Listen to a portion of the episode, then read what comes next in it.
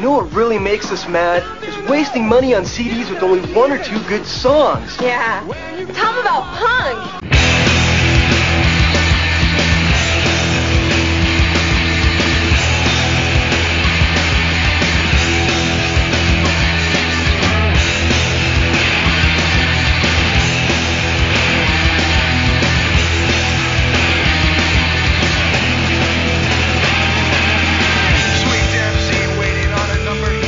What's up, posers? Welcome to Punk Lotto Pod. I'm your co-host Justin Hensley, I am your other co-host, Dylan Hensley.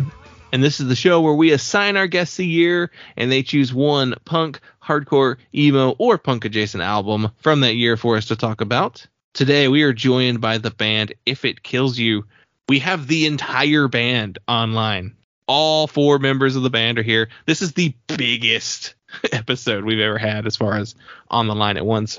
And they just put out their new record, Invisible Self. Self released it on Bandcamp. It's available for pre order now, which you can get in the show notes. Excellent record. Highly recommended. What are we talking about today? We are talking about the year 1995, uh, and the record is a big one. It's uh, Red Medicine by Fugazi. The would you say this is a divisive record in the Fugazi discography? No, I wouldn't actually. I'd say maybe at the time it probably was in 1995 when it came out. It was probably more divisive, but I think it's still pretty well regarded, especially for being so different and experimental. I remember listening to this record for the first time and thinking, "What's wrong with it?" Because I I'd had the idea in my head that it was, oh, that's the bad Fugazi record, or like one of the bad Fugazi records. I'm like, it's this is good. But what's the beat? No, in fact, if you actually look at the hmm, if you look at the dorks on Rate Your Music, it's the third highest rated record behind Repeater and The Argument. So critically lauded. Uh, for some reason, they they really hate Steady Diet of Nothing. That's my favorite. I think don't- On the Kill Taker's my favorite, but yeah, the first three are my favorite. But yeah, we do a little bit of that discussion as far as where this ranks is with their placement Yeah. in the Fugazi discography. I, I'm very happy that we got to talk about this band really in depth for the first time. yeah, uh, we've batted them around from time to time whenever they come up, but no one wants to pick them uh, for some reason. Yeah, People's our theory is that people think that there's already so much been said about Fugazi that what else are we gonna say? But I feel like we said a lot uh, on this episode, and I feel like I could talk about every other record of course. pretty in depth. So don't be afraid if you're listening to the show and you're a potential future guest. Yeah. You know, I, I genuinely don't think it matters if something has been talked about a lot with other people and because every person has a different perspective and a different take on everything. So like, yeah. So what if there's like a four hour Bandsplain episode on the entire Fugazi discography? That's just two people talking about it. Instead, know, you can hear like six other people's opinions on it. So, you know, everybody's opinion is valid, but also no one person's opinion I think is really necessarily better than another's. So it's all what you like and what you don't like. Uh, if you want to hear us talk a little bit more about the year 1995, you can head over to our Patreon, and where we just did a chart dive where we talked about all the other big records that came out in 95. Not even big records, too. Very obscure ones mentioned as well. And you get access to our weekly bonus audio, the new release Friday, all of the weekly audio, Moon Pies for Misfits, where I try snacks and drinks. And uh, yeah, I think that's everything. That's all on for one buck. You get all that. Though, if you wanna pick the album we talk about on the show, you can go and pledge ten dollars, which we have one of those coming up soon, which is going to be a fun one. Looking forward to that. And all of that is at patreon.com slash punklottopod. We have all our social medias, Instagram, Twitter, and Facebook. Elon Musk's Twitter at punklottopod. And our emails, punklottopod@gmail.com.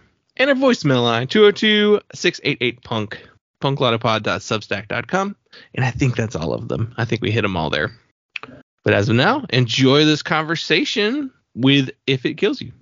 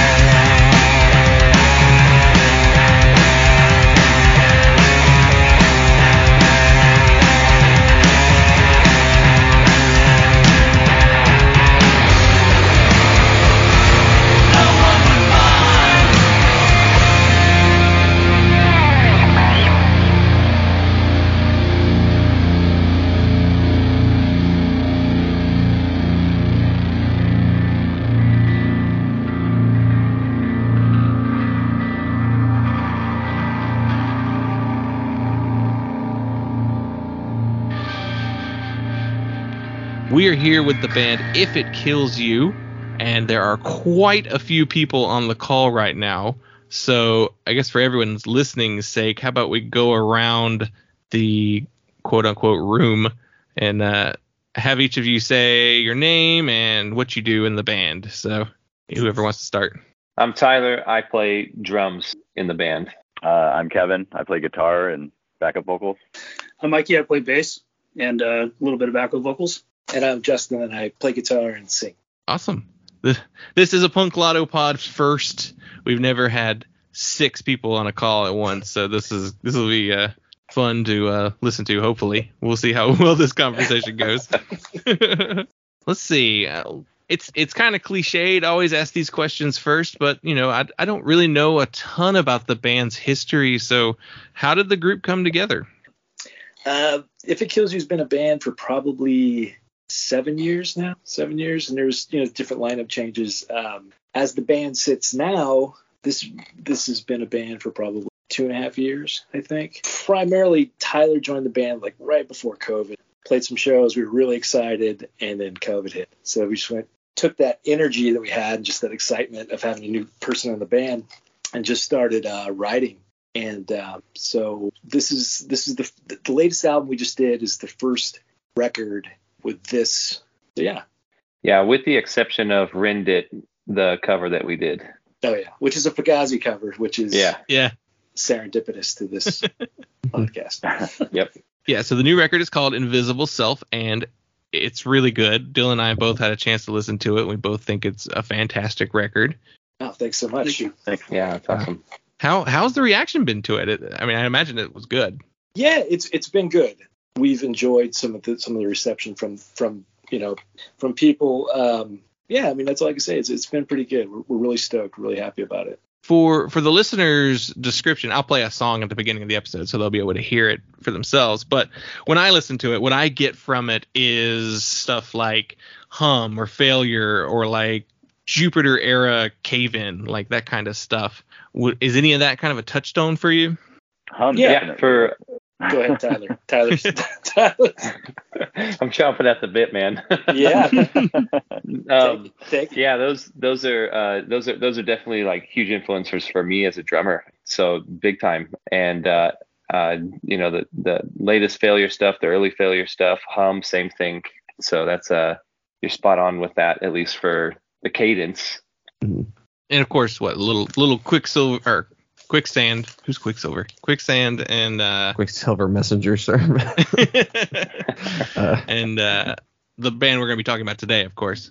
I, I hear a little bit of that in there too. So it, yeah, it's a really great record, really fun stuff on there. Uh, there's not not. I feel like this style record, there's not a ton of it anymore. Like there was like a wave of it a while ago, but like it really died down. So it's it, it's really fresh and to hear this style of music again.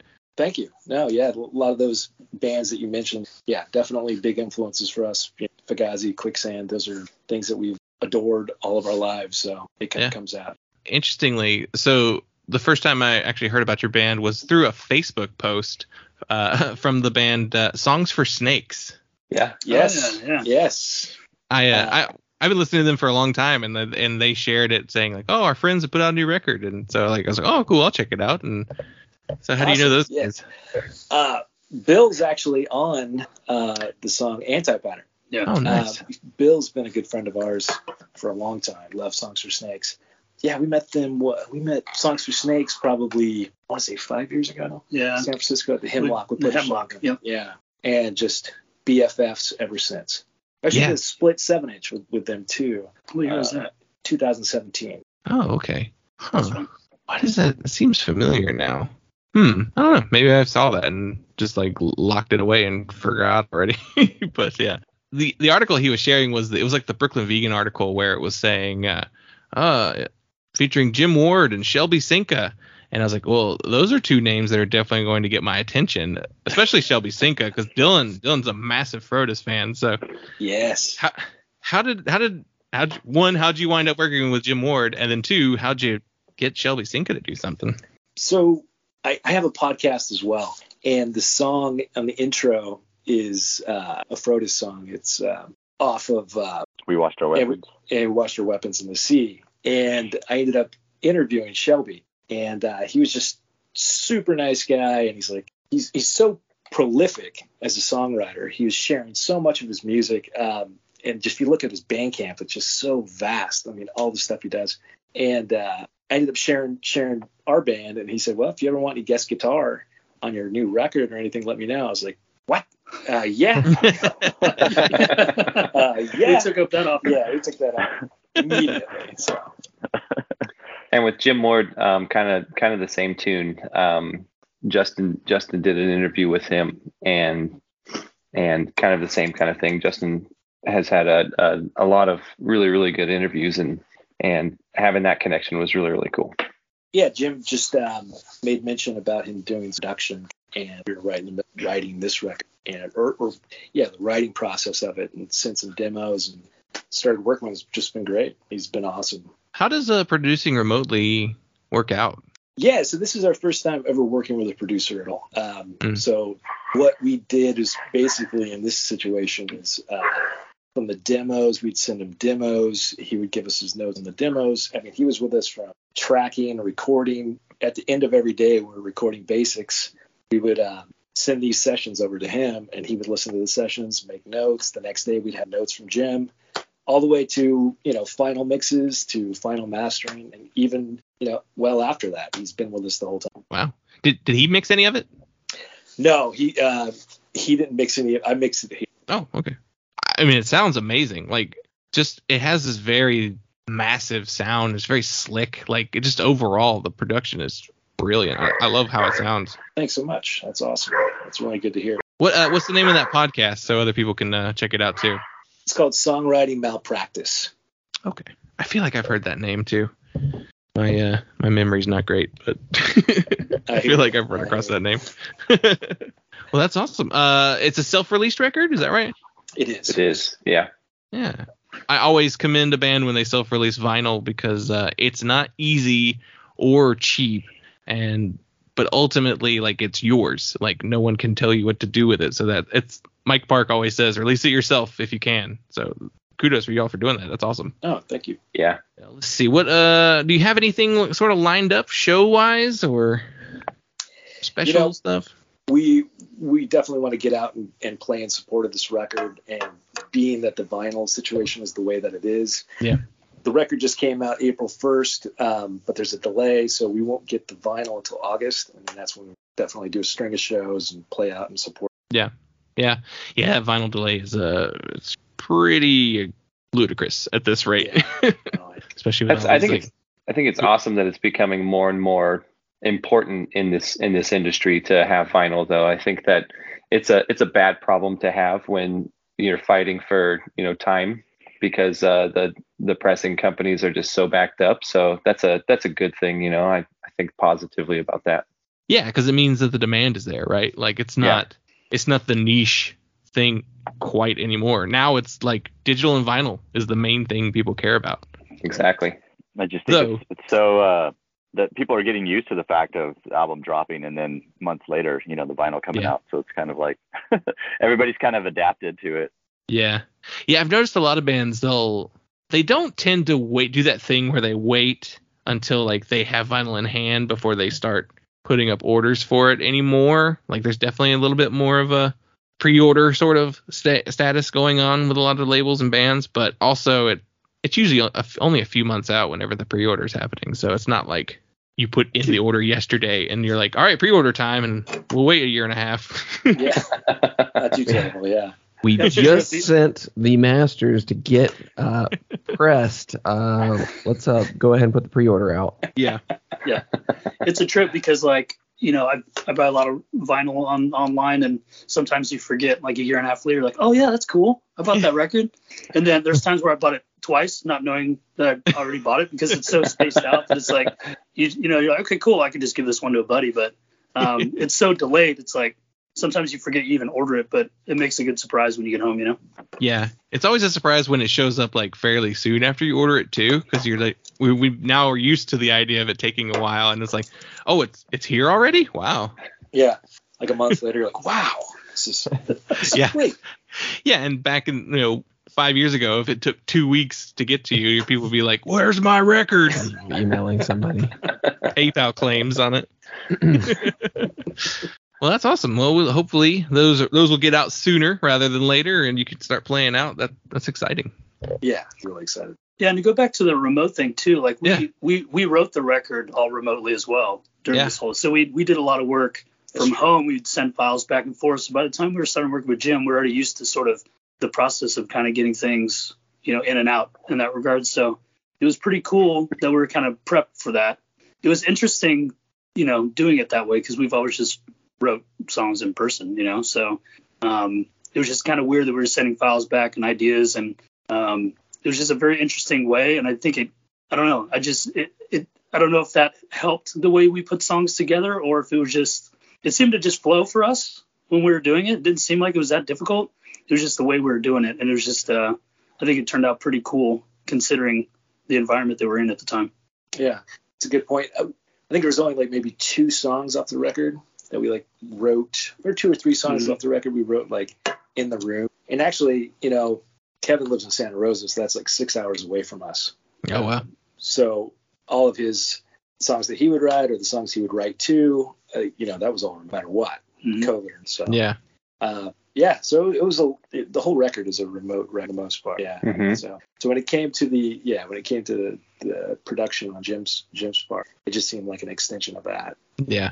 and and it was pretty cool because he would he would pick apart little things and and he would say oh you know those those snare drums need to be you know tighter and then we would go back and make them tighter so it was like he was in the room with us a lot Yeah. of times you know Exactly. It Little so- latency yeah, there. Yeah. Yeah. It, it, it's funny too because he was in he's in what uh, Mountain Time, so he's an hour hour ahead of us. So that kind of worked out in our benefit when we were all in the same room recording. We could send him stuff and he had like an extra hour. Send him the notes and out, you know, the next day the notes would come back a little hour earlier. So it kind of worked. from the from the future. From the future, exactly. We were getting notes. yeah, it's almost as if like you were sending something off to be reviewed, like the way it, you know, you'd send it off and like overnight, let's see what he says, and we wake up first thing. yeah. That's pretty much how it was. Yeah. yeah You know. Yeah. You it's like hopefully we don't have to rewrite this whole song right, because that would be like the, you know, in real life, if he was in person, it would just be like stop, stop, stop, stop. you know, like Yeah. Well, yeah, that was I was kind of thinking like writing that process being different, like where you're like the work's been done and now you just have to like kind of respond to it versus and like work with what you have recorded rather than being like in the heat of the moment and being like let's change it right now. Mm. and like do you want to change it or do you want to work with what you have?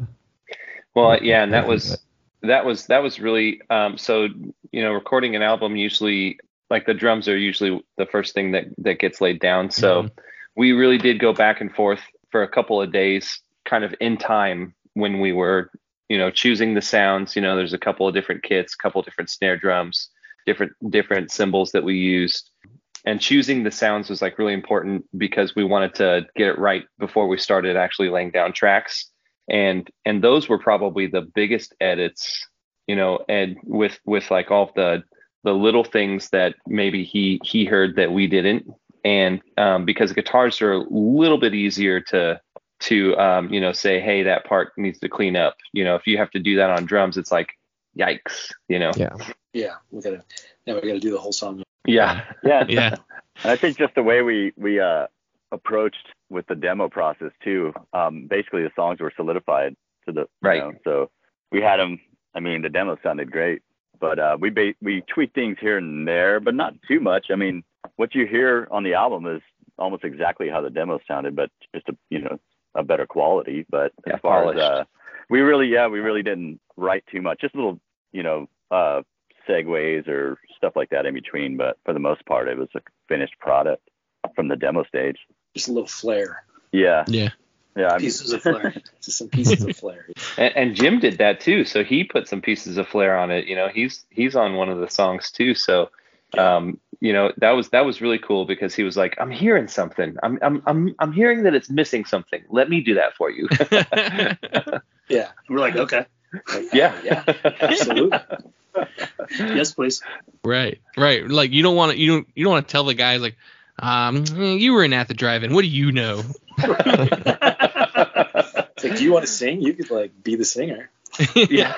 You just want this to be your record? I'll, I'll just play guitar. Sorry, Justin. Totally cool with it. we basically just bowed down to any anything that he did say. We just we just did it, you know. yeah.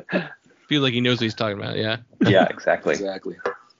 Give Yeah, that and- notes back like more like do it more like you did on wiretap scars and less like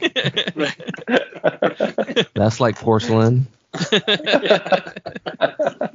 Give me some more sleeper car. yeah, he was Well- great to work with. Yeah. Well, that's awesome. That's uh that's really cool to work with somebody so renowned and then, you know, uh work with Shelby Cinca too. Like that's just a really fun collection of people you've had working. And then the songs themselves wouldn't be what they were without you. So it's it's a excellent record. I highly recommend people check it out. Thanks so much. You Yeah, had thank you. uh you had Ben from Sleepy Time Trio, right? Absolutely. We As well. We, we love Sleepy Time Trio. I love that band. Bats and Mice. Oh, it's awesome. Yeah. Uh, and everybody that that uh, contributed to the record, the nicest people. They were so nice. They were so cool. And it's like these people are like our heroes. Like Sleepy Time Trio, Frodus, you know, at the drive and all. I mean, all these people. They were so cool. So it was so much fun to work with them and and just have them on our record. We feel honored. Absolutely. We've definitely, you probably know that feeling too from doing the podcast, but doing our show too, we, we've had people we, that we love and look up to, and it's just like, wow, I can't believe we just kind of like shot the shit with like somebody that you know we loved and have been listening to for 15 years or more, you know. Absolutely. Yeah. Well, that's great. Uh, everyone should check it out. Uh, I believe the record's available on Bandcamp. And I'll make sure to include links to that in the show notes. Yeah, you So pre you can pre-order off the the Bandcamp as well. yeah, I'll make sure to include that. And uh, let's get into the rest of the format of the show then. So Awesome. the premise of the show is we assign our guests a year and they choose one punk, hardcore, emo, or punk adjacent record from that year for us to talk about. And we gave you the year 1995. And before we get to the record we're talking about today, uh, what are some albums that came out that year that you were uh, considering talking about? Like maybe we could do an episode on this. There's Tyler. too many. Ty- That's such a good year, man. floor. Ty- Tyler had a nice little list we had to trim down a little bit, so Yeah. he was he was fighting tooth and nail over there about it. So what, what do you got there, Tyler? Yeah, well, I mean, I mean, there there's so many good albums that year, um, and I was young, you know, I I I, I listened to those albums not in 1995, you know, so, but but just to name like a couple, I mean, Deftones Adrenaline came out. Obviously, Hum would have been. Uh, You'd prefer an astronaut would probably have been like if it was if you were just asking me the question and not the band collectively. I probably would have chose that. Uh, Bryan St. Pere as a drummer is a huge inspiration to me. You know, rest in peace. He he passed away, but uh, yeah, Yeah. um, he's uh, he he he kind of molded me into the uh, listening wise, you know, molded me into the kind of drummer that I wanted to be. You know, he had a crazy amount of dynamics, and and I'm kind of biased when I when I pick a band. I I'm basically just picking a drummer, you know, Yeah. but uh, I don't play any other instruments, so I I just kind of go uh, head over heels over you know drummers. So he was great. I love the songs. You know, they they were kind of a super underground, not very popular. I think one of the biggest things they ever did was they were on a like a, a car commercial. You know, so. Uh, they were on a Cadillac commercial. They played stars Yeah, off that yeah. album on a Cadillac commercial. Yeah. I do remember because I, I yeah I was born in '86, so I would have been like what nine when that record came out. But I do remember hearing Stars on the radio when I was a kid, and I always remember being like, "This song's cool. What is Yeah. what is this band?" I don't think I even knew their name then. It's one of those type of Yeah. things. Like you're 10 years old and you're like, "Who?" I think Yeah. it's seen. I think it Stars was on a uh, four in one skate commercial or skate uh, video. Skate video. Yeah. Yeah, I remember that. That was probably the first time I heard that song. They were That one of those Captain- they had that song that song stayed on alternative radio playlists for Mhm. a really long time, which was so odd because they had no other songs Like yeah, on radio. no other hit singles. Hmm. That was it. Huh? That was the hit. Yeah. Yep. and it's so dynamic itself. Like that song like starts very quietly and then Yeah. huge. So I remember I think that's why it stood out so much in that radio landscape because you're just like, what is this song? Absolutely. Yeah. It grabs your attention. Yeah, there was a lot of great records in 1995. though. That Cap'n And Jazz album is Oh, yeah. amazing. I, I remember when I, I ordered that from um, Heart Attack or the Ebullition uh, mail order. I was a, a when in '95 I was a junior in high school, so I must have listened to that album. I still own the exact. You know, I, I never really sold in any of my records, but I still have that record that I got. I just remember like, who the hell are these guys? it was just so chaotic and and just amazing. Yeah, that's uh That's the one that puddle splashers. yeah, that's uh, that's the really long album title. Burritos, Inspiration Yeah. Point, Fork Balloon. yeah. Really long title, yeah. But just just uh, Tim Kinsella's lyrics are just like you know bonkers. It's Yeah, great. if you never, you know? you've never heard that like out of nowhere that band, you're just like, what the hell is even going on here? Yeah. Like, uh, Yeah. I I mean, you it's just hear 'em- yeah. I mean, like you know, kitty kitty cat, skinny neck hex. it's head heavy. Like you're like, what is this guy talking Yeah. about? but I love it. I mean, I wish I would have got to see them live, but Were they one of the first bands to like do that kind of song titling? I, I, I have a hard time thinking of anybody else who was doing like oh, names um, like that. it's definitely something. Yeah. It definitely comes from this time period. I really, yeah, I can't think of anyone else. no, I mean, because they incorporated like horns, Mhm. you know, but they weren't played very well. Yeah. You know, it, it was like Yeah. intentionally just just to That's the create charm like it. sound or whatever. spastic, yeah. Yep. I remember, and then a few years later, um, Constantine Sankathi did the same thing. They were pretty awesome too. But that Cap'n Jazz record, Dear You, of course. Yeah, the job. Yeah. Oh yeah. Mhm. Massive record. Jawbreaker's currently doing a tour playing that record Yeah. Yeah, with these like wild lineups too. Uh Oh, right. like every show has like a, a crazy good lineup on it. It's like what? And comedy. There's a comedian on every show too. Is it really? Oh wow, Yeah. that's awesome. Yeah. Yeah. It's like here's here's Jawbox, here's Sam Ham, here's the Cynics. Oh, there's face to face. Here's Here's Yeah. here's Mikey Lee doing stand up. Dude, I would have opened it. yeah. The problem is I'm not very funny, so that's not true. yeah, stacked years for sure. Yeah. So many good records. Yeah, we've covered 1995 in the past before, and I think that you know that year we've done. There's the Unwound record, the future of what.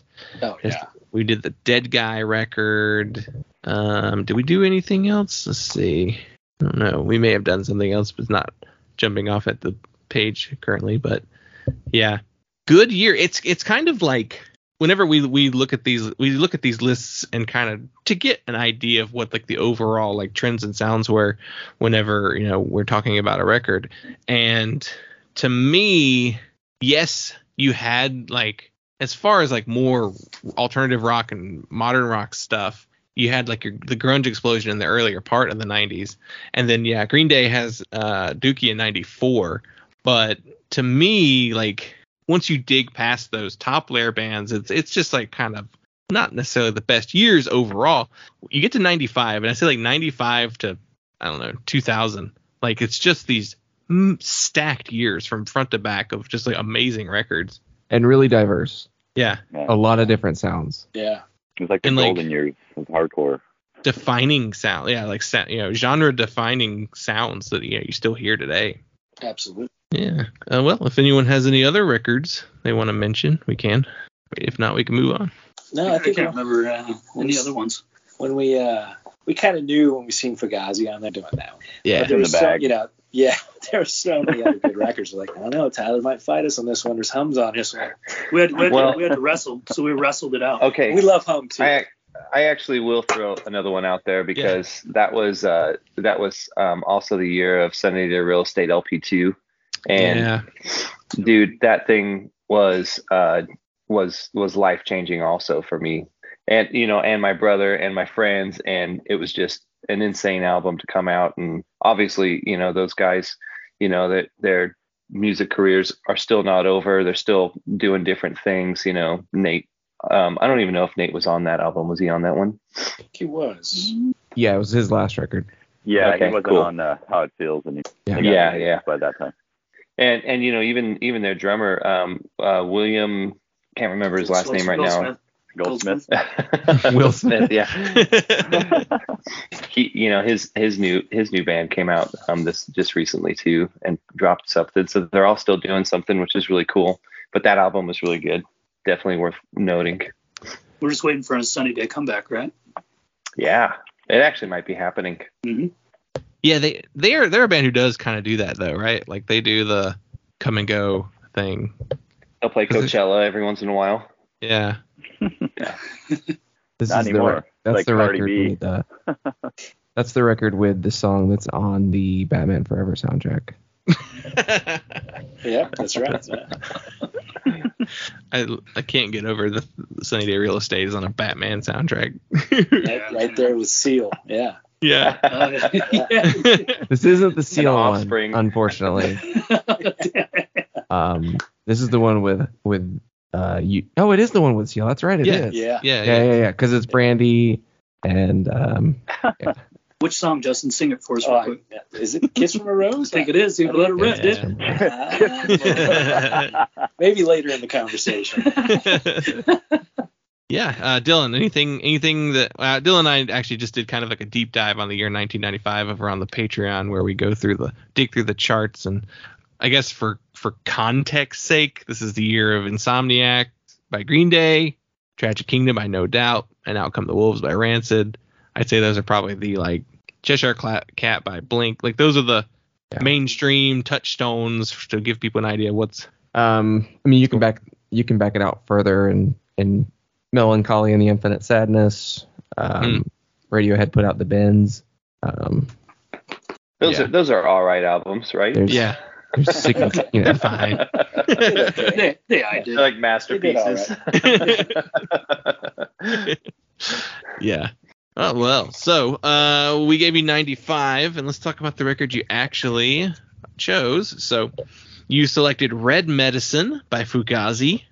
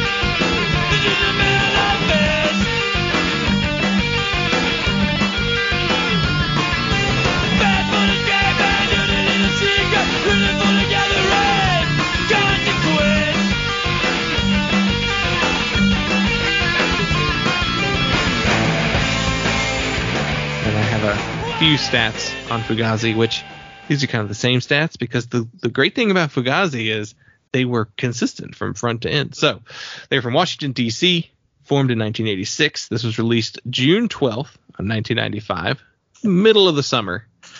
This is their fourth studio album, and it was released on Dischord Records. And the personnel is Ian MacKaye on guitar and vocals, Guy Picciotto. Is that how we say it? I've never Pachotto, yeah. Picciotto Shoto. On guitar, vocals, and clarinet. Uh, Joe Lally on bass and vocals, and Brendan Canty on drums. And the record was actually produced by the band themselves because they were kind of tired of the uh, the producer process, so they decided to do it on their own. Yeah, This is the first record they didn't they didn't go with Ted Niceley. Yeah, This is No, he did. He was he he assisted in it, I believe. I think no, I think he I think this is the first one he didn't. Yeah, he's not involved I in this that. one. Yeah. Oh, really? I Yeah, knew they Yeah. produced it, but I thought he was part of it too, like the middle part. But Don Zientara's on here as an engineer, but yeah, yeah, I he mean, may he have. recorded everything, but yeah. Yeah. Yeah, yeah, Yeah. Well, they Record well, sounds great. Yeah. they tried to do the one record with uh Albini too, and they like hated how it sounded. Yeah, it's crazy. It's like Did they record with Albini? Yeah. I know Yeah, they did- Jawbreaker did, did. and they ended up re-recording a lot of it. That's what I was gonna say. Both those bands went and recorded. Yeah, and then Jawbreaker redid a lot with Billy Anderson. Yeah. Yeah. We did like three or four songs off 24 Hour. But uh, yeah, They just on did- Kill Taker. They did Yeah. Albini. Oh, Yeah, Yeah. that's right. And They did the whole thing with them, and then like they hated it and they just went back to DC. or you know, Yeah. yeah, it- that's wild that they're like Albini, no thanks. But let's see, what year was that? It was 90. 94. That was 93. So- Uh, this YouTube link says 92 Albini sessions. So I don't know if that's Yeah. yeah. There we go. Here, Yeah, N- those are- Fugazi's notorious 92 recording session. So this was been what pre Nirvana even like. It's nuts. Huh. I like the sound of those demos. They're very Albini-ish. They're very bombastic and big and, and gnarly. But yeah, they're no, they're uh, you know, and on Kill Taker, how it sounds now is great too. Yeah. Did they say did they say why they didn't like the? I haven't read into it, but did they say why they didn't I could be like this? mistaken, but I think that Albini and uh, Albini them both had a discussion. Like, yeah, I just don't think we really. Hmm. So they just kind of parted ways on this. Gotcha. Yeah, let's see. Uh, yeah, according to this, this is an article on Culture Creature. Not sure. Music and culture in conversation. Don't know that the site is, but it says on the drive home from Chicago, Fugazi listened to the cassettes of the recording. After conferring, they agreed this is not a good recording. Albini soon sent the band a fax that, that concurred. I blew it. He wrote. over over fax, man.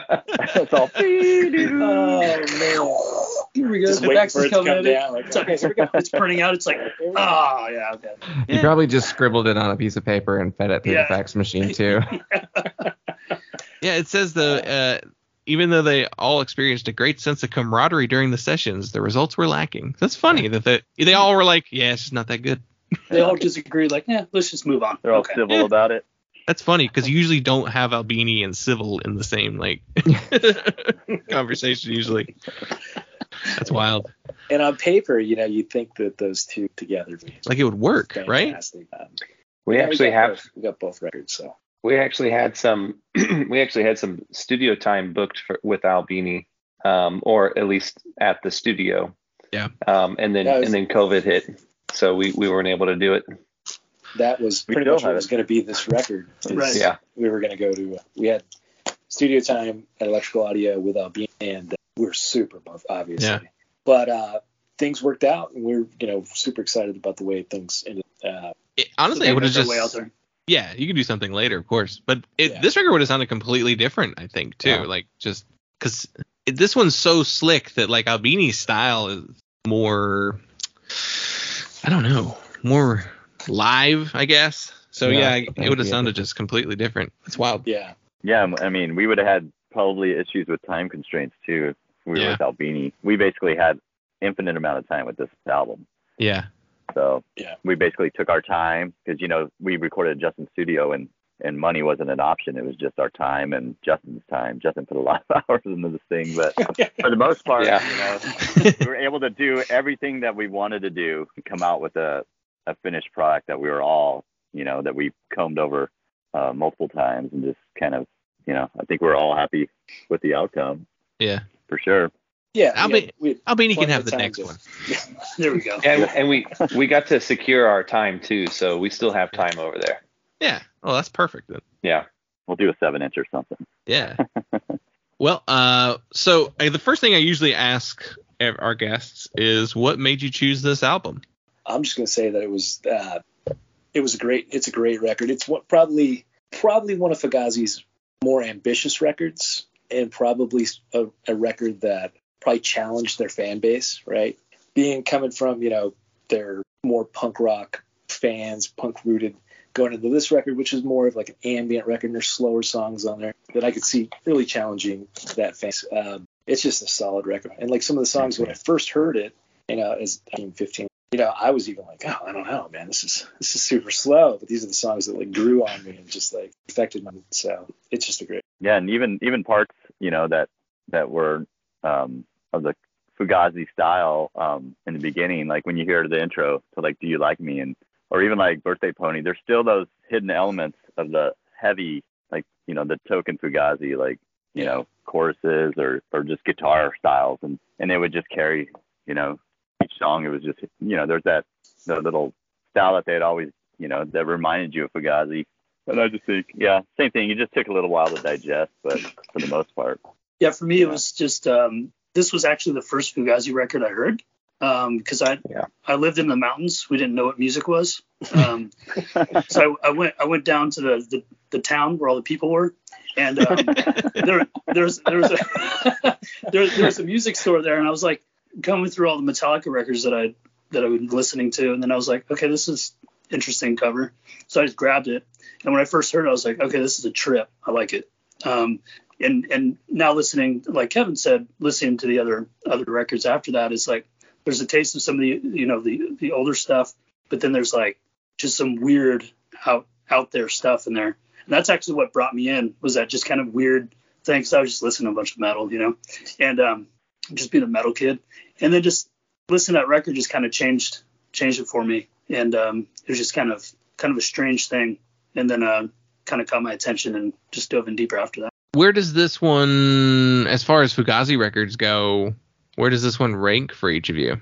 Mm, Uh, well, it's kind of hard to rank anything above the first three albums. For me personally, I mean, Yeah. Peter's my favorite by far. Um, but you know, between if I had to, you know, Repeater, it would be Repeater. I don't know, Steady Diet and On the Kill Taker are uh, they're heavy second for sure. It would probably be, you know, fourth, just like they're, Yeah.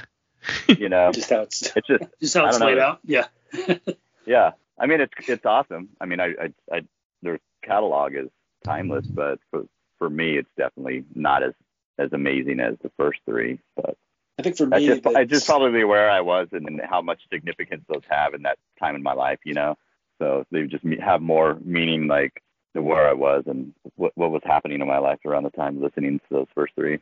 for me, it's definitely probably got to be in on the kill take. This one is this one's great, and it's probably probably smack dab in the middle. It's probably like you know third or fourth on the list. And being you know to me, to my ears, this one sounds the best as far as like sound quality. Like this sounds super mm-hmm. Well recorded. And that snare throughout Mhm. the whole record is so massive. It's like so loud. It's like well above the vocal, which is pretty rare, right? yeah. Uh, but uh, yeah, it's probably ranked third or fourth It's like in on the kill taker, steady diet, right underneath that, repeater, and medicine. Yeah, I, I, I probably, I'm the odd man out. I'd probably put the argument in number one position for me. I absolutely love that album. This would probably fall in line for two or three, I'd say. I'm glad you say that. I love the argument. Yeah. I think people forget it because it's the last record and most people go through the first three records and then I think Red Medicine is just too weird Mhm. for a certain kind of punk fan and then they just don't keep going. And Yeah. I I I love that record. I think it's such an a good ambient, slow, thoughtful Mhm. record that is maybe not quite as like sprawling and ambitious as like Red Medicine and End Hits. It's not as experimental. I think it's kind of where they took that experimental phase and put it back together. Yeah, um, yeah, Life and Limb, great song on that album. But um, yeah, they they they did a lot of really fun things with with percussion too, kind of on everything. You know, that's Yeah. That's always been. Actually, we kind of we kind of pulled a little bit of a uh, uh, of inspiration from that on um, our song on this on our on our album um, Cloak and Dagger. That's very Fugazi esque. That the ending of that song has a a very kind of Fugazi esque drum part. The two, the double drums. I was gonna say you probably like the argument because there's two drummers in there. So Yeah, yeah. The more, the more drummers, the better. I'm I'm like, dude, it's just double the fun, man. He's like, how about three drummers, dude?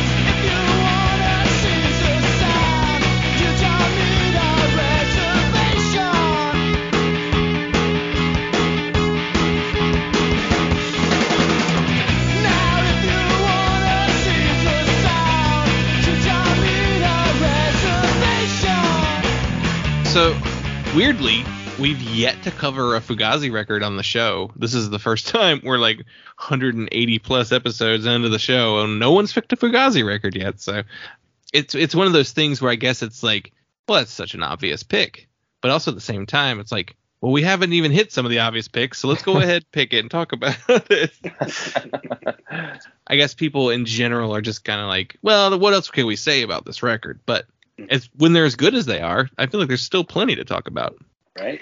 Justin kind of nailed it. Um, uh, just the the the level of uh, intensity on the on the drums for this album is really what made me really like it. Um, and and uh, it's like he he he just knows what to play, when to play it, and it feels like it just always fits the song so well. Um, even as like chaotic as something could be, um, and then as raw as as as it could be too. He just always sit well in the in the mix of things um, for playing just the right parts. You know. Yeah, and he plays in a way too that like really gets you to notice it. So like, uh, you can't say that about every single band, you know. Like a lot of bands, you're just like you hear the first couple of drum hits, and then it kind of just moves into the oh, that's what a song a drum sounds like on this type of song. But there's something about the way that Brendan Canty plays. It's just like in the middle of a track, you'll be like, oh wow, listen to what he's doing over there, you know. Yeah. he's very creative. Mm-hmm. Just- And they're they all like ja- that. Yeah, they make jam. I I don't know. They just I think because they when they would before they tour they'd practice their entire catalog. So I I just think they were insanely in tune with each other, and they just they could jam effortlessly, and it's almost like they read each other's minds, and they could just I don't know. But a lot of their stuff, especially on this album, because they were there seems like they were allowed more freedom to experiment with stuff like that, with stuff that they normally wouldn't do. Um, and that's what that's what comes through in all the uh, you know the experimental parts of this album. Probably because they didn't have a producer telling them to stop. Just keep going. Do this weird thing. Let's keep going. Let's keep. Come on, come on, guys. We need to re- we need to record the song where you yell. Yeah. Yeah, like birthday pony. What are you talking about? But, Could but you when- could you even imagine playing or practicing that much? Like that's just crazy. I'm, no. I might even like practicing that much. I may even be able to learn how to play the bottom two strings of the bass if I practice that much. You know. Um, but it's pretty crazy, right? The amount of time they put in and um, practicing the whole catalog is is wild. You know, just doing it as a normal thing and just kind of keeping tight and just in tune all the time. It's just crazy. Having like towards the end, having over a hundred songs yeah. and practicing all those before you go out because you don't have a set list. That's It's probably why they don't tour anymore. Oh, yeah, because That is and it's, nah, I'm good. It's awesome. that's probably why they never reunited because it's just like I don't want to learn all hundred again. it's impossible. yeah. Are you kidding me? Like, Daunting task. I mean, if I Maybe- don't see maybe the- what- if I don't see the set list, I'm I'm lost, man. It's over. Maybe what we should do as fans is write a set list and and push them back into a reunion show. Say these are the songs that that these you know can you thousands can you, of people want you to play on a tour. Can you imagine asking Fugazi to play the hits? Like it's Yeah. that's why you that's why they'll never do it. Yeah. I mean, yeah, Yeah. Yeah. I don't even think it's the money thing. I think it's just like I don't think they'll ever do what someone expects them to do. Yeah, I mean that's like the whole thing where you know when they they play shows, they always pull bands in that it's different. You know, they always mm-hmm. just approached everything differently, which was cool. I mean, when they played in in Bakersfield here- here in Bakersfield, they you know had some locals open up. Yeah. And it was They just usually really, do that. I mean, yeah, and it's just really cool, right? Because it's like, what, you know, your friend calls you, you're like, dude, I'm opening up for Fugazi. You're like, what? Like, I'll, I'll kill you. I'm, dude, I'm in, dude. What do you need me to do? I'll play the triangle. I'm opening up. Yeah.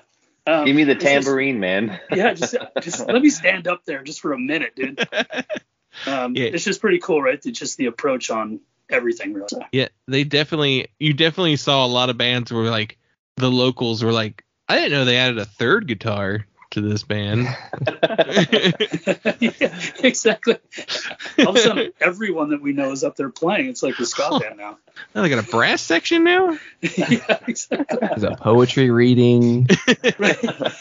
You just got a Mighty Mighty Bosstones dancing guy in there now too. right, right. There's somebody up there painting. Yeah, it's, a, it's a Broadway play now. Like it's just it's out of control. out of control. Have did any of you get a chance to see them live? Yeah, Yeah. Yeah, just, I've I seen saw him. him one time. One time. I've seen him oh, uh, probably ten times. I'd say. Wow, that's awesome. I followed him up, up and down California one year. Oh Saw him yeah. playing Dolores Park in San Francisco, a Food Not Bomb show. That was amazing. That's pretty once of a kind or once in a lifetime thing. Do you know if any of those shows got archived? Uh, well, the uh, the big the two Bakersfield ones did. The uh, I don't know if the Food Not Bomb San Francisco one got archived. I, The I don't know. I haven't even I haven't even looked for it. the El Yeah. Cajon, the uh, Yeah. Juarez, the what Juarez called. Hall. Yeah. Bakersfield Yeah. one got archived. You listen to it at the beginning, and somebody in the crowd's like, "White trash," and he's like, "What does it mean, sir? What does it mean?" what, what are you saying? What's happening? I do you mean too. There's there's one scene uh, or one part. I don't know if it's in the recording. It might be, or if it was in the the Juarez or the Cajon. But they went to Fresh and Easy, and Guy's like, "So we went to Fresh and Easy, not so fresh." I was like, "Oh man." It was like a buffet, you know. or not, was it Fresh and Easy? It was, I think that's what it was called, Fresh something. Right. It was like Yeah. a, a, a buffet kitchen style. Oh, that's salad. Oh, yeah, right. yeah, you yeah, know, yeah. As soon as you walk in, there's like build your own salad, and there's Not so fresh. Not so fresh. pizza dude. bar. Not so fresh. That's great. you know, it's funny. Uh, it just brings to mind like this idea of like we've all been to shows, hundreds probably at this point, like, and there there are those some those shows where you're just like the banter stuck in your head more, and like even years later you'll quote stuff like that. Like Dylan and I are always referencing like a, a time that like Samiam was making fun of like a Mexican restaurant in Florida because they were like we sat there forever. It's like, man, I can make a burrito with two fingers. And just like he mimed making a burrito with two fingers. And like we quote that all the time. It's just like, oh, I can make it with two fingers. I, I've tried. I've tried it actually. The two finger uh, burrito Did, fold. did, did it turn out okay? Or It, I I would need to practice it more to be able to Yeah, do yeah. it uh, efficiently, but it can be done. Didn't fall apart. Well, I don't know. I didn't eat it. It probably, You just- it probably fell in someone's lap in the car. Just get messy two fingers. so looking at, I was looking up a couple different reviews from around the time period that this album came out, and uh, a lot of the a lot of the comments were this record is uh, they're doing something really different, and it it, it kind of has a reputation for being the record that they I would say change directions, but they definitely began to experiment way more and trying out different things that they never would have done before. And I think it I don't know that every idea works 100%, but they're always interesting regardless of I'm like I love that clarinet song, you know, or and just like the uh weird some of the weird stuff that's on this album. I mean, it's just just the record opening up. You're like, what is it? Like Yeah. right off the bat, you're like, okay, what did I hit the wrong thing here? Like, you know, it's just a trip. That squashed like boombox Yeah. uh, noise piece that it kind of makes its way into like several of the songs, right? You know, it starts off with "Do You Like Me?" It's in a bunch of different songs. Kind of keeps gives this album like this cohesive common thread. And yeah, like the clarinet song and some you know got snare drums going through like dub Yeah. sounding like rolling space echoes and all kinds of stuff. Yeah, they did a they put delays on on version, right? They did a delay Mhm. drum yeah. on that one. But yeah, there's the same even the clarinet, right? Yeah. there's even just like I feel like listening to this album, there's just lots of just noise on it, meaning like they're just they're clanging around a lot between tracks or like lead-ins to songs or outros. Like it's just a lot of just way a band like Dillinger 4 uses feedback on like almost every song, or you know, just throwing in these little like click and clack mechanical sounding almost things Yeah. on, all over the record. There's household reminiscent household items. stuff. Yeah. Yeah, Hey, go over there and get the pot real quick. We're gonna bring the pot in here. We're gonna go get a spoon. Bang it on that piano. Yeah. I need I a remember- stapler.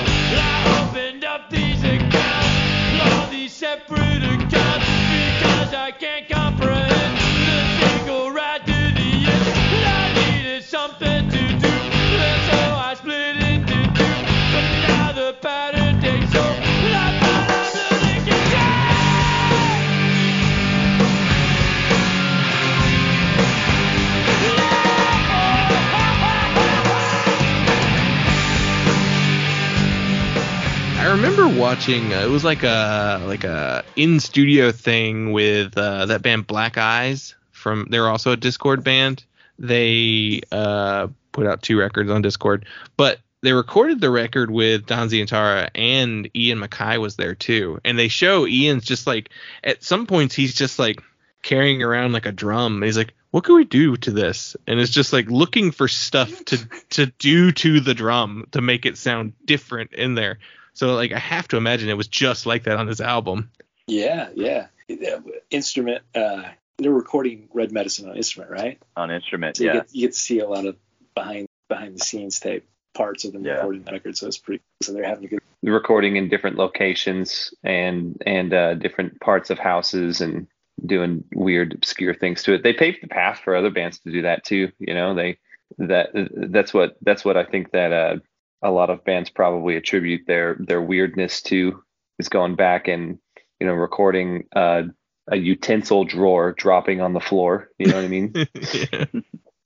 I mean, But yeah, if, the- you're, if you're playing the same sort of, I mean, you're, you're you're playing your style, you're playing your for the first three records, you're doing that, and then people hear this record and like, oh, okay, I can do something different. So bands, you know, it kind of Mhm. gives you the, if you look up to them in that way, it's like, okay, cool, I actually could do some other stuff, and you know, people may not, you know, people may get a little pissed a little bit, but you know, come back to it, maybe ex- expand kind of your sound a little bit, and I think it's just kind of cool and creative to to do that every once in a while and just kind of throw something in new you're not used to and kind of shakes it up a little bit. I like how in uh, instrument they kind of, they sh- they show all the, the people at the shows and they're talking about Fugazi that maybe not in a good light and they just kept that in the video. You know, people are like, uh, you know, they don't allow me to mosh anymore. You, you can't you can't you can't fuck with MacKaye. You know, Black Flag. This guy saying that MacKaye was in Black Flag. I just love this all the critiques.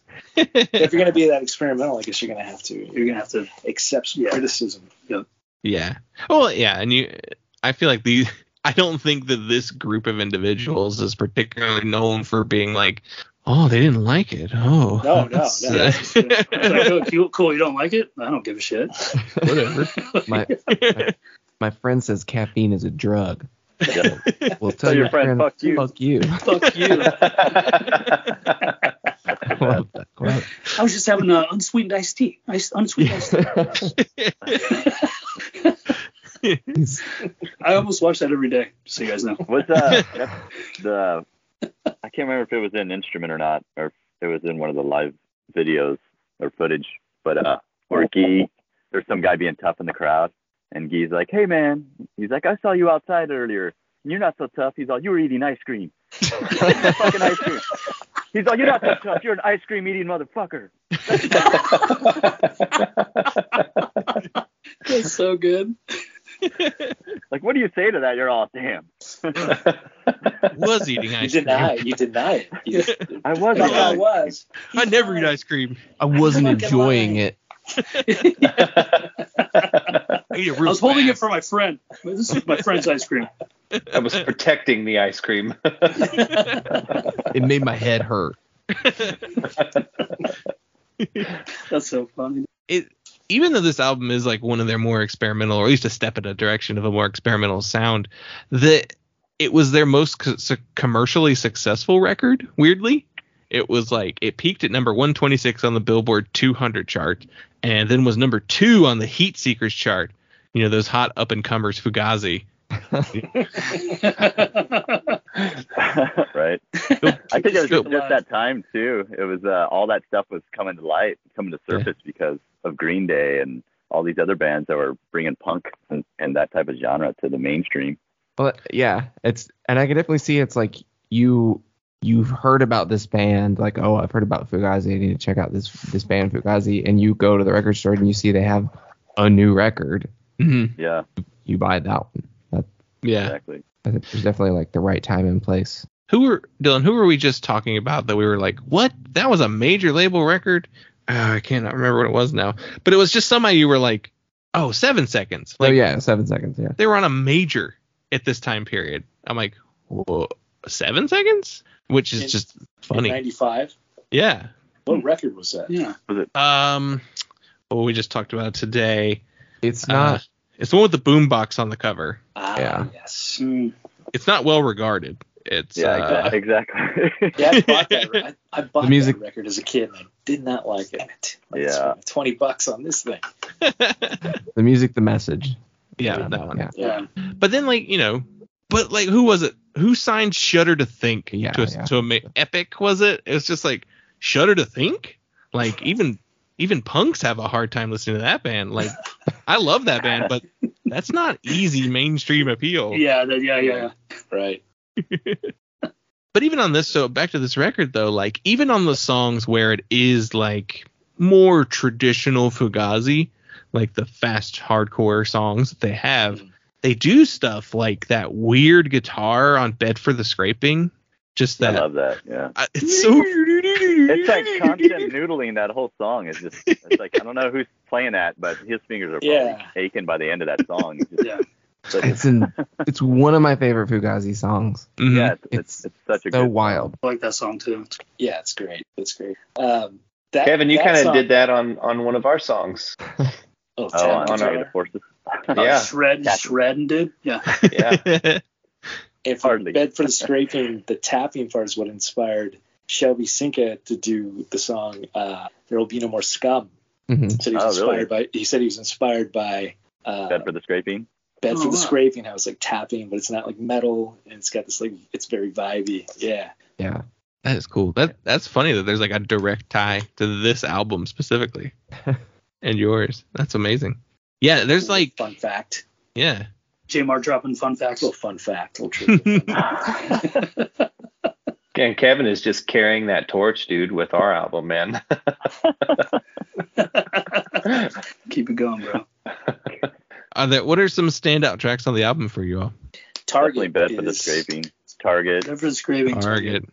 Target is Long great. Distance Runner. yeah. Yeah. Yeah. Yeah. Long, I really found Runner- go ahead. I was saying long distance runner. It's not like your typical end of the album type song too. Yeah. You know, it really ends like just falls off. but it's Yeah. oh man, it's great. Yeah. Yeah. I, I thought the back half personally, the back half of the album I think I liked the most. It was like this really fun string towards the end with Target, Back to Base, and Down City. Like I just really liked all three of those in a row. Hyphy. Yeah, it's almost like it the peaked, ones. then valleyed, then peaked again. It's basically Yeah. because it's like the, the middle was just a lot of slow and ambient stuff, but then it basically starts off high, goes down and calms down, and then ends on a high note. Yeah, how how do you all feel about the uh version, the the clarinet track? I like it. I like it. It's it's uh it's weird.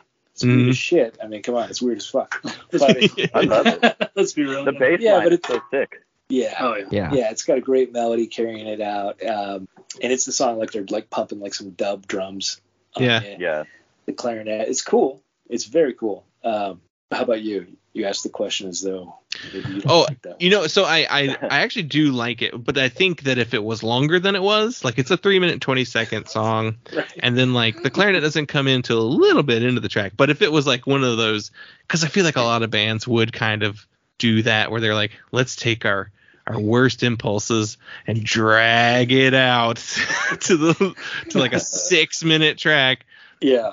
It's short enough, and I'm glad they don't have like twelve of these in their discography too. You know, Mhm, mhm. Yeah. There's three minutes and 21 another- seconds. yeah. Yeah. Combination Think Lock reminds me of like a segue in between their songs. It's something like they do live, Yeah. you know. Yeah. But I can't remember if any of their other albums had two instrumentals on them besides um, this one. But Yeah. Yeah. Is this also the first record? Is it, is Joe Lally sing on any other records? yeah, Is he he? sings on uh, End Hits, I believe. This is the first time he's he's This, this is the first time far. he sang though. Yeah. Yeah. By you. He sings on Recap Modotti on on End Hits. Gotcha. gotcha. I believe, and then they they called it Bayou because it was like slow and sludgy, like swampy, you know. But they Yeah. like the Bayou, but they just they re uh, spelled it spelled it a different way. From Oh yeah.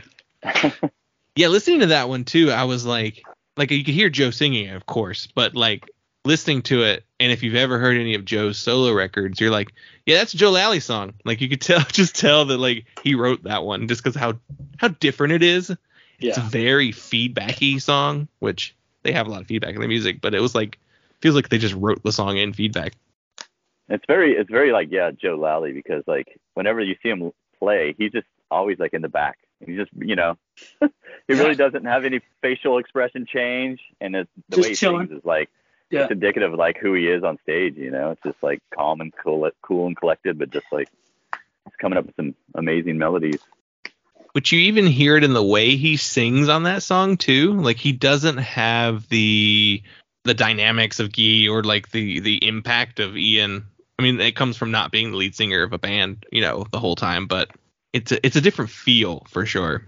100%. Yeah, long distance runners, fucking great song. You know, I feel like Ian does this a lot where he he does this like batshit crazy scream, like just it's like it's not like a like a hardcore scream. It's just batshit like like uh, distress or something.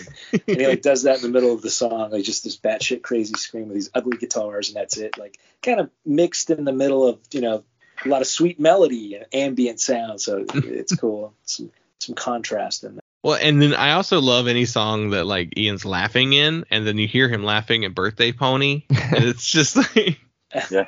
because I think I feel like there's even minor threat songs where you can hear him laughing too, Yeah.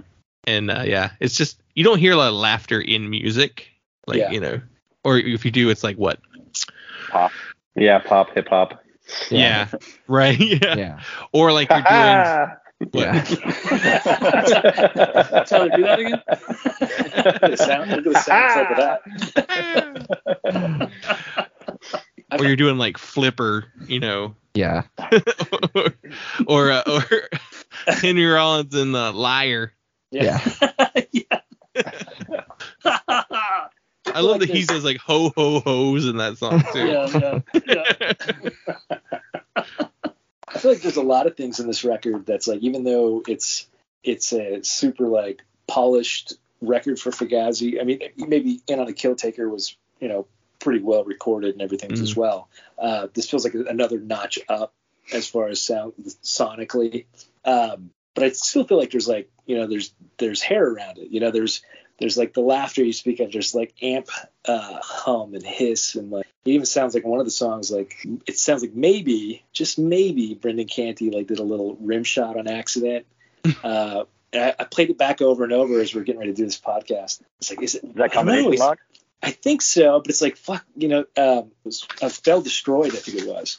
Oh, okay. Um, but it's like he's so fucking cool, you know. His mistakes are, Yeah.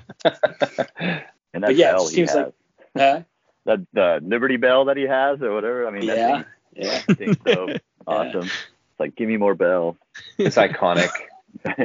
Uh, I even love like there are these like random spots on the record too where like the guitar work is a little bit more jangly, a little bit more a little softer. So like they even even on this record where they're doing really weird stuff, there's like a which I guess even the, the lighter side of Fugazi was kind of a different thing for them to be doing at this point. Well, Yeah. and think about In on the Kill Taker is a record in their discography that I think of as being non-stop, Hmm.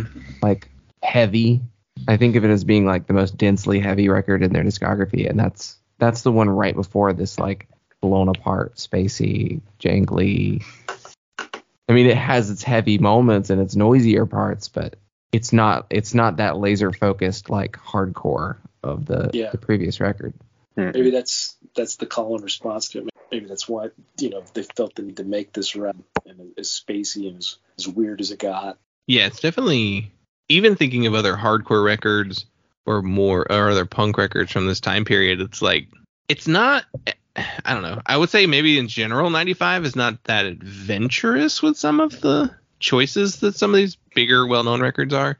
But that's not to say they're not quality records, but I guess it's whenever you know the band, a band like Fugazi, who is as important as they are, they're like do something as weird as they can with their own sound, you know. I even looked at the other Dischord records that came out in 95 and 95 is not a great year as far as the Dischord, Dischord discography is concerned because the only other LPs they put out, they put out a Trusty record, uh, Slant 6 and Branch Manager, who I do like Branch Manager, but they're definitely one of the more obscure 90s bands. And then there's a handful of 7 inches from Crown Hate Ruin, Blue Tip, The Warmers and Lungfish.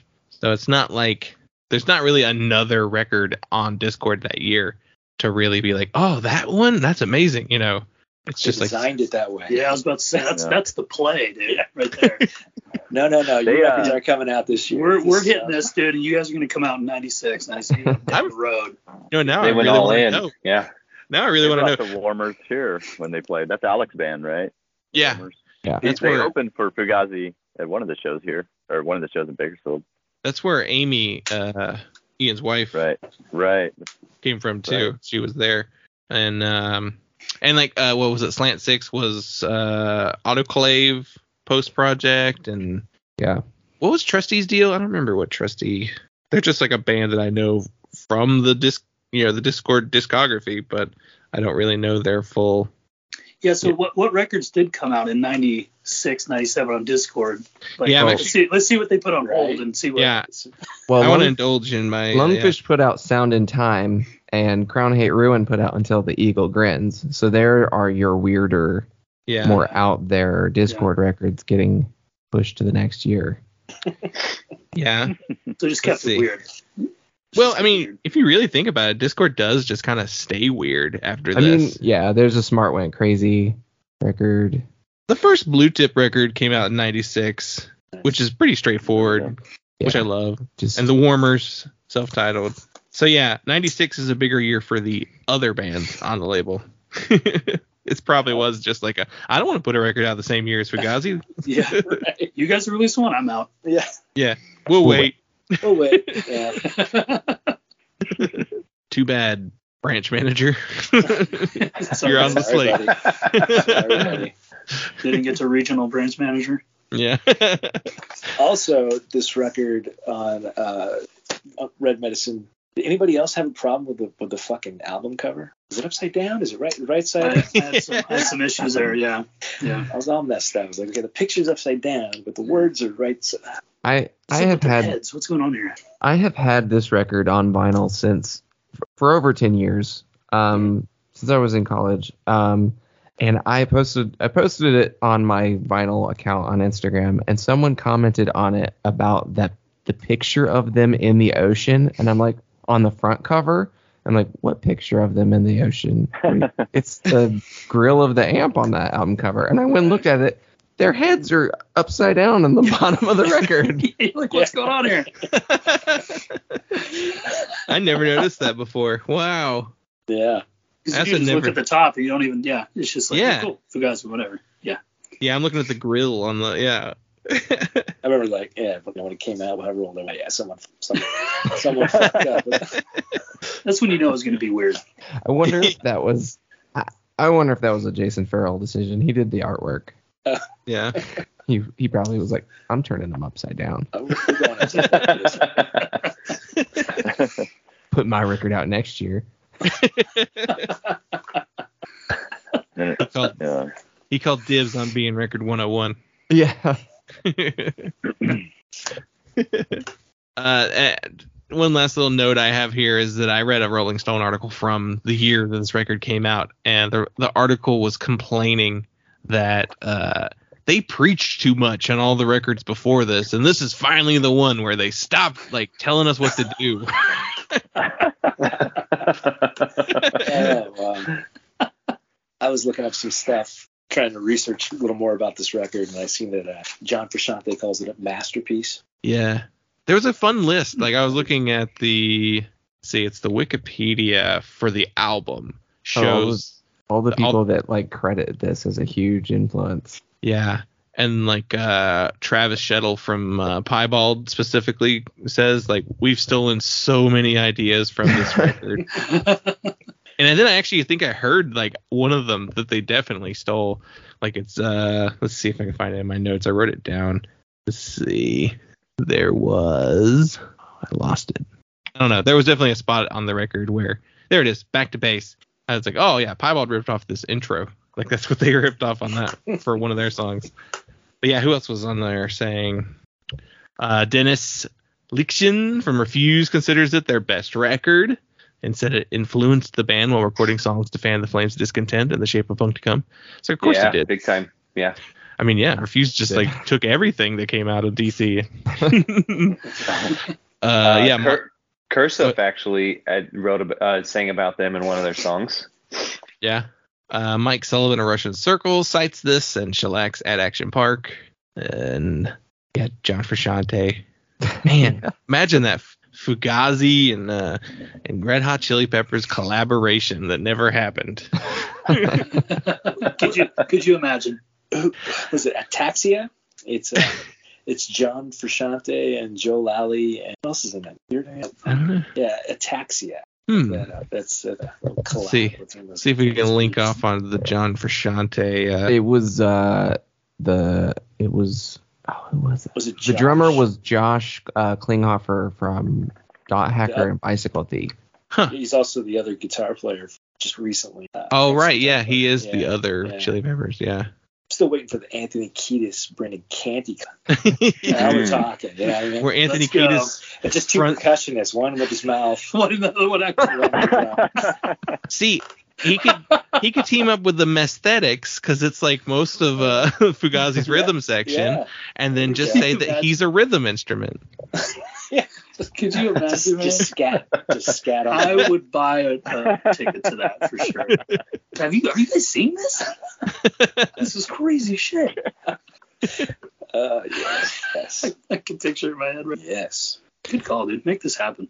it, though I was thinking, I was like, it's it's so like these guys to that after Fugazi, they don't do anything really like this at all. Like you know, Ian does an acoustic baritone guitar band with his wife, and uh, the other guys do instrumental, you know, sort of this style, but no vocals. And Joe Lally does his stuff. It's just weird. Like Joe Lally's Yeah. amazing, but yeah, like he just does Yeah. his solo records are just weird. What's And Guy like- done since then? Producing. So he did the Yeah. stint of that. Yeah. Yeah, Yeah. because The he did a lot of his other stuff prior. Like he had the you know the other bands for before Fugazi. Oh, I didn't know he worked with uh Vic Chesnutt. That's cool. Did he did he do um Blonde Redhead's? Misery is a Butterfly. Yeah. I think he produced that one, right? Yeah, he That's a great did. album. Yeah, that album's great. He did Blood Brothers too. Oh, that's right. Oh wow, he did. That's right. That makes sense. I didn't know he did Yeah. that. Yeah, it does actually make a lot of sense. Yeah. Okay, he did two Vic Chesnutt records, North Star Deserter and At the Cut. Oh, that's cool. Which which blood which Blood Brothers album did he do? uh, the last one. Young just says- Machetes. Okay. Yeah. Yeah. Yeah. Wow, that's wild. Hmm. Doing whatever they want. And the thing is, you know, the the day Fugazi does decide to do a reunion, it's probably gonna be at like some park in DC, and no one will know what was gonna happen until like Yeah. it already happened. You know? Yeah. Yeah. Yeah, there's just like suddenly a massive traffic jam of jam of people abandoning their vehicles, running to. We're all moving to DC after this call. Just like, Just yeah, in highlight- anticipation Yeah, for this to highlight, happen. I'm just gonna be sitting there in the park, dude, just waiting. Just insisting that Fuck, they're like, it's at the wrong park. like, we're just a I've been local band. Ten years. Yeah. We're just a local band. Nobody cares. I, Probably, yeah, probably advertise it as like just some random band name and just show up and. Oh, guess what? It's Fugazi. I can't They- imagine the emails that they get every single day. Oh, Just, uh, just every single day, Ian MacKaye logs in and Into his he has like a hundred emails from promoters like, "We will give you a million dollars." Right? yeah, Mohammed bin Salman sending them emails asking, "Come play." Wasn't get- the mayor of DC like offering them? He was he's a big Fugazi fan. This was a couple years ago. He was offering Fugazi like something to have a reunion, I believe. Key to the city. yeah, at least you know, at least it's not like I guess I feel like we'll see a Weakerthans' reunion before we would see a, a Fugazi reunion because all you gotta do is probably just send a nice enough postcard to uh, John K. Samson and uh, say that you're gonna donate it to his library and. Uh, Right. I would have said there was a better chance of Husker Du reuniting before Fugazi. There's still a better chance of Husker Du reuniting. I, I don't know. There was a there was a chance of Bob and Grant reuniting. I, there's no chance of Bob and and um what's his name Big Greg, Greg. reuniting because yeah He's, No he's, he's the one they hate the most. But yeah, Grant unfortunately passed away. Yeah. Yeah. Well, I think I've hit all of my notes. Is there uh, any final words on the record anybody wants to say? I think we've covered it. Yeah. All good. I just love it. It's a trippy record. That's what I love about it. Yeah.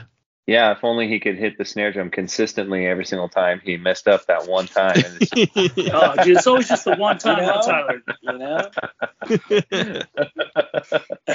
know, can you believe it? Can you, can you believe it? Here, there's here's the takeaway from if it kills you on this album. It's the ones. The, Pretty good, but they went they fucked up that one snare. That one- yeah. It's, uh, once I heard that, I yeah, I was, Out. I was done. Turned it off. well, awesome. That well, was oh, sorry. Go ahead.